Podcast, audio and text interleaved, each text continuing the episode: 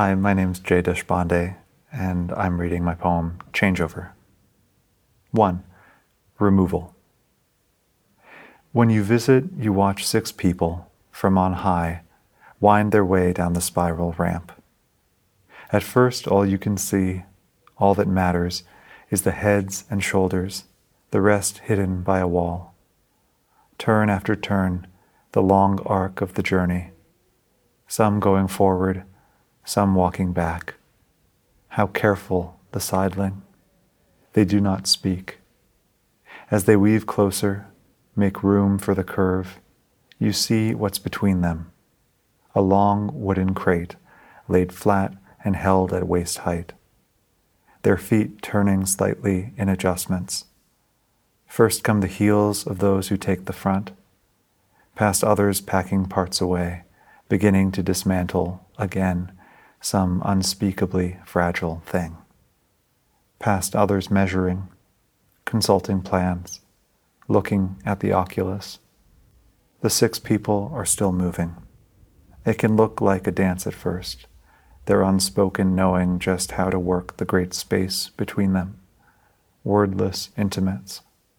It starts to build a choreography of family. Down the ramp, around the bump out, almost there.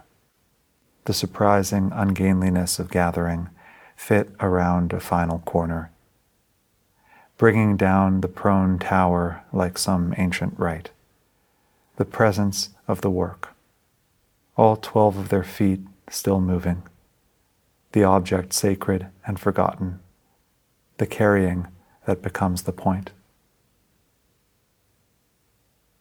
It matters how we make and take away, begin again to build the rising tower of the work.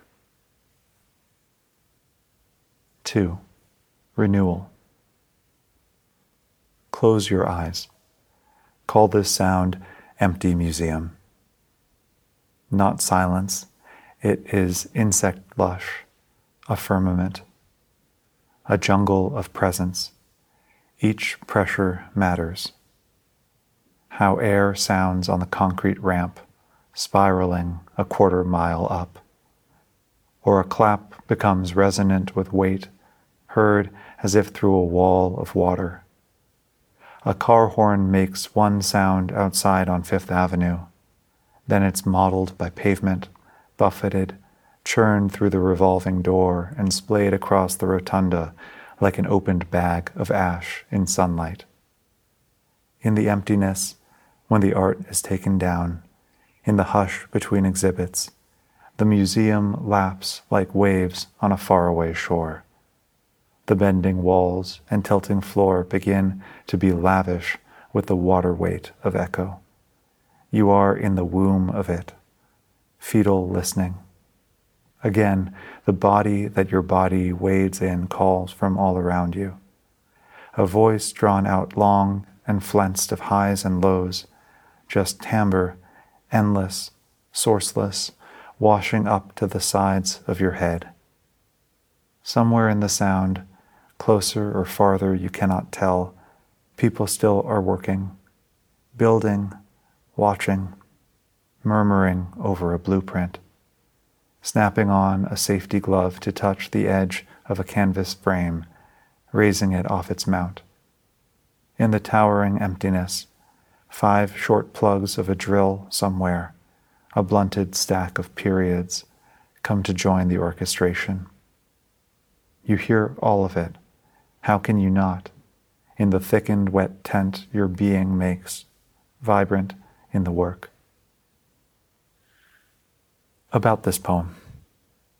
When I visited the Guggenheim during changeover, my senses were incredibly stimulated by all that was happening around me, happenings that were both a part of and apart from the regular experience of the museum. My approach to making this poem was motivated by the multifaceted process of changeover, the taking down of deinstall, the placement of the packaged artworks on the rotunda floor, and then the erection of new work in a space that is continually the same and deeply changed. In trying to find a form sufficient for this labor and this ritual, I realized that the most fitting audiovisual structure was the erasure, but with a twist.